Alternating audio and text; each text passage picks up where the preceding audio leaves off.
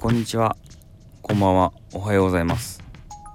高木優、高木優斗です。えー、よろしくお願いします。僕すごいあの釣りが好きなんですよね。あのー、あの休日になるとですね、あのー、子供たち、まあ、子供がふたりいるんですけども、子供ふたりを寝かしつけてから、あのー、夜な夜なですね、一人であの釣りに行っています。あの田川というのはですね、あの田川という場所はですね、すごい内陸であの盆地なんですよね。一本彦山川と川という川があ、まあ、中間寺川という川もあるんですけど、まあ、川が海に伸びていて、まあ、その周りをこう山が囲んでるみたいな感じの場所なんですけど、まあ、海に出るまでだいたいいちじかんかかるんですよ。で、いちじかんこう車を運転してですね、あのー、海に行って、そしてまあ海でまあにじかんさんじかん釣りをして、でいちじかんかけてまた帰るというのを、まあ、休日のたんびにやっているんですけど、まあ、あの休日の昼間はですね、子供たちが起きて一緒に遊びたいので、まあ、睡眠時間を削って釣りに行って、眠たいけど一緒に遊んでるような、そんな感じの休みの過ごし方をしてます。釣りすごい大好きなんですけども、小学校からですねずっと釣りしていて、まああのー、ブラックバスという魚がですね、あのー、いるんですけど、あのー、ブラックバスをあの小学校の時からずっと釣っていて、そしてえっとにじゅうろくさいとかななさいぐらいの時に海に初めて海釣りをちゃんと始めようと思って道具を揃えていってですね、それであのー、釣りを海釣りを始めたんですけど、まあ、ルアーですよね。疑似餌、疑似餌、うん、疑似餌ですね。あの魚の形をした木とかですね、プラスチックとか鉛とか、えー、そういったのとか、あと、まあ、あのー、ワームといって魚のとかエビとかの形をしたこうグミみたいなですね、まあ、食べられないグミみたいな感じの、そういったあの道具を使ってですね魚を釣っていくんですけど、まあ、初めて行った時にですね、あの海釣りに行った時にあのメタルジグというルアーを使っていたんですけど、まあ鉛の鉛を魚の形にしたルアーなんですけど、これを投げていて、そしたらあのクロダイとあのタチウオが釣れてですね、まあ、すげえ嬉しかったんですよね。すごい引くし、まあ、ブラックバスと比べてもですね、海の魚ってやっぱ海にこう揉まれてるので、すごい引くんです。あの引きが強いんですよね。力が強くて、でそれでもう一気にこうどっぷりですね、あの海釣りにはまってしまったんですよね。それからずっと今さんじゅうろくさいですけど、まあ釣りばっかり、釣り釣りが趣味ですね。はい。なんかその釣りをするにあたって、なんでそこまで釣りが好きなのっていうことをよく釣り好きじゃない人と話をしてですね、なんで夜子供が寝て、ま、寝てから夜中までしかできないのに行くんとか、まあそのなんでそんなに熱量を持って釣りに行けるのかっていうことをよく聞かれるんですよね。まあわからない人にはわからないでしょうけど、でもまあこれもまあ周波数の一つかなとも思っていて、まず、まあ、田川っていうのは内陸なので、あのー、海に行くまでまあいちじかんかかるって前さっき言ったんですけど、田川の人にとって海ってすごい特別なんですよ。あのー、すごい特別な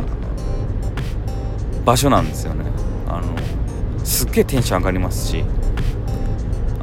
ー、普段山しかないので、山しか見ないので、こう海って先がないじゃないですか。もう海しかないじゃないですか。もうそういう景色を見るのがまず最高で、で、海広いんでなんかすごい自分が自然の中、自然の中にいるんだなと、自分なんてすげえちっぽけな存在なんだなっていうことに気づかされるんですよね。まあ、そしてそこにこうルアーをつけてですね投げるわけなんですよ。で、海ってめっちゃ広いのにそこに魚がいることがすごい奇跡と僕は思ってるんですよね。そしてその奇跡的にいた魚が僕の投げた疑似餌に奇跡的に食らいついてくれて、僕はその魚と出会うことができるんですよ。もうすごい奇跡なんですよね。まあ、これがまあその、うん、この奇跡はもう偶然で起きてるように見えるんですけど、まあ、そうじゃなくてちゃんとやっぱいろいろあって、多分潮が動いていて、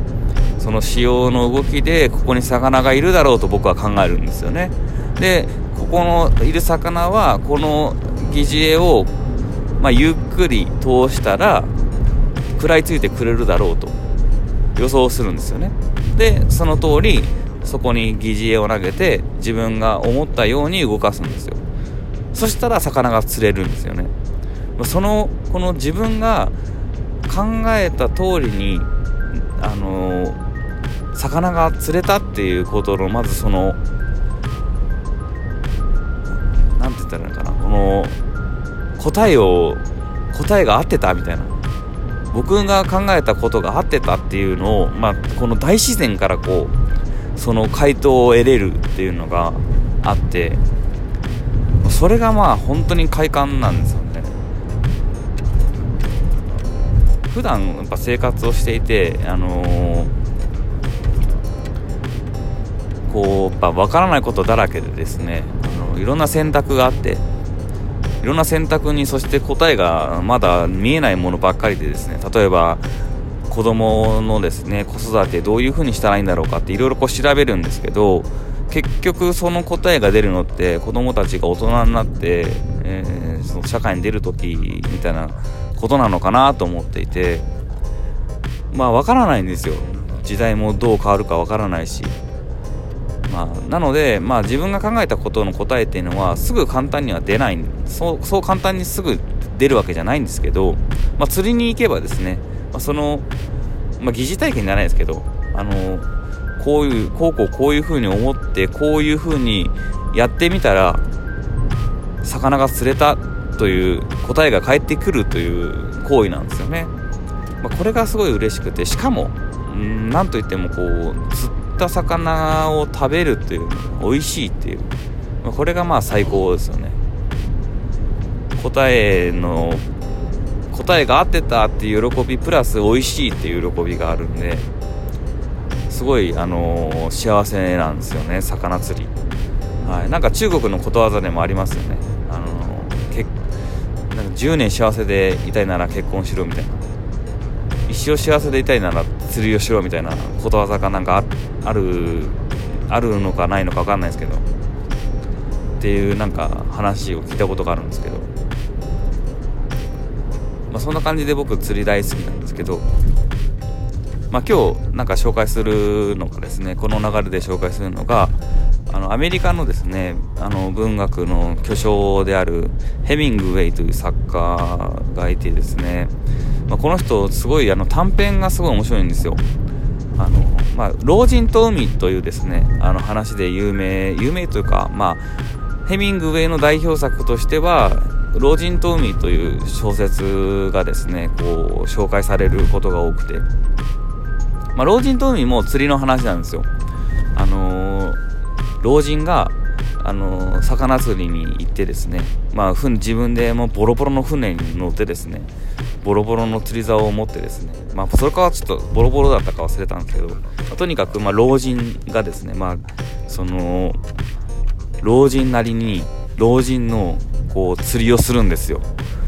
今のやつらのこととかあんまり関せずですね釣りをするんですけど、それで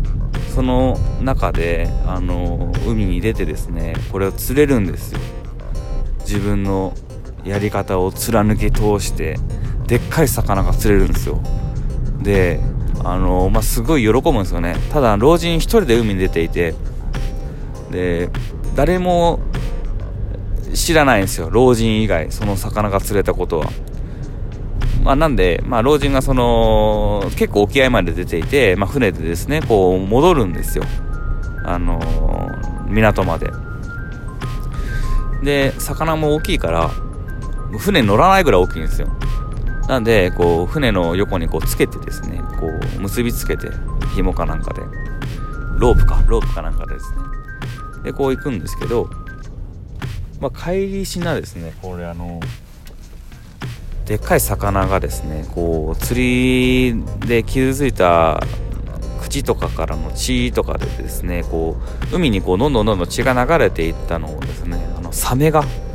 嗅ぎつけてですね、これあのその老人が釣った魚をバンバン食うんですよ。バンバン食っていくんですよね。でこれがそのだんだんその、ね、立派な魚がですねもうボロボロになっていくんですよね。まあ中話なんですよ、老人と海。なんかネタバレなんですけど、そのなんかその描写がすごい面白いっていうか、まあ、素晴らしいからなのかあの代表作としてあの老人と海が紹介されるんですけど、まあ、僕はヘミングウェイはあの短編の方が面白いと思っていて、まあ、その中であの釣りに行く短編あの短編があるんですよね。なんかタイトル忘れちゃったんですけど、まあその一人でですねこれもまた一人で釣りに行くんですよ。で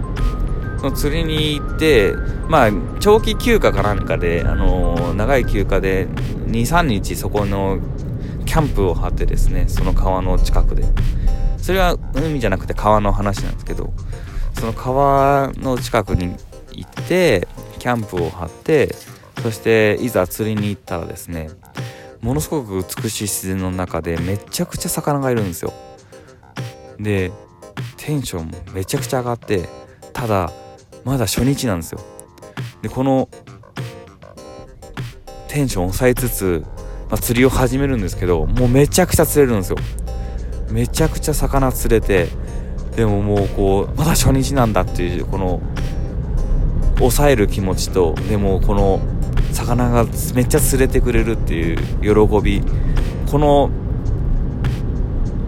なんて言ったらいいかな、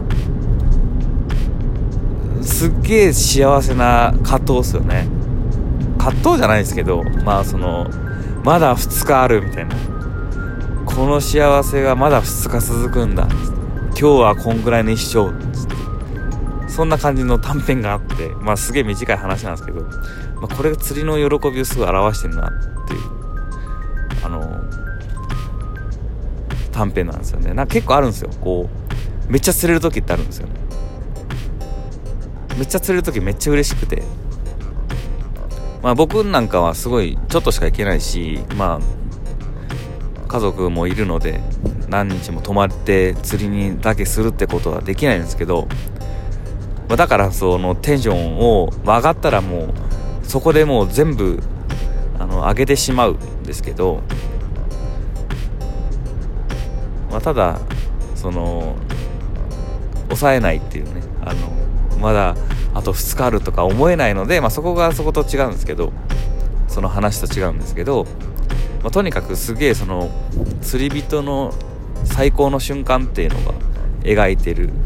短編があって。まあ、他にもいっぱい短編あってですね、まあ、ヘミングウェイってすごいあのハードボイルドっての作家って言われてるんですけど、こう文章がこう短くてですね、あの読みやすいんですね。でその短い文章の中にこう結構心理というか芯があって、でなんとなくこう芯がある言葉で物語がこう紡いで紡がれているというか、こうつながっているので、すごい読み応えがあるというかですね。はい、今日はそういうヘミングウェイという作家の紹介ですでした。またあのー、そうですねえっと今日はヘミングウェイという作家のまあ紹介をさせていただきました。はい、ありがとうございます。またあのー、ぜひ聞いてください。ではありがとうございました。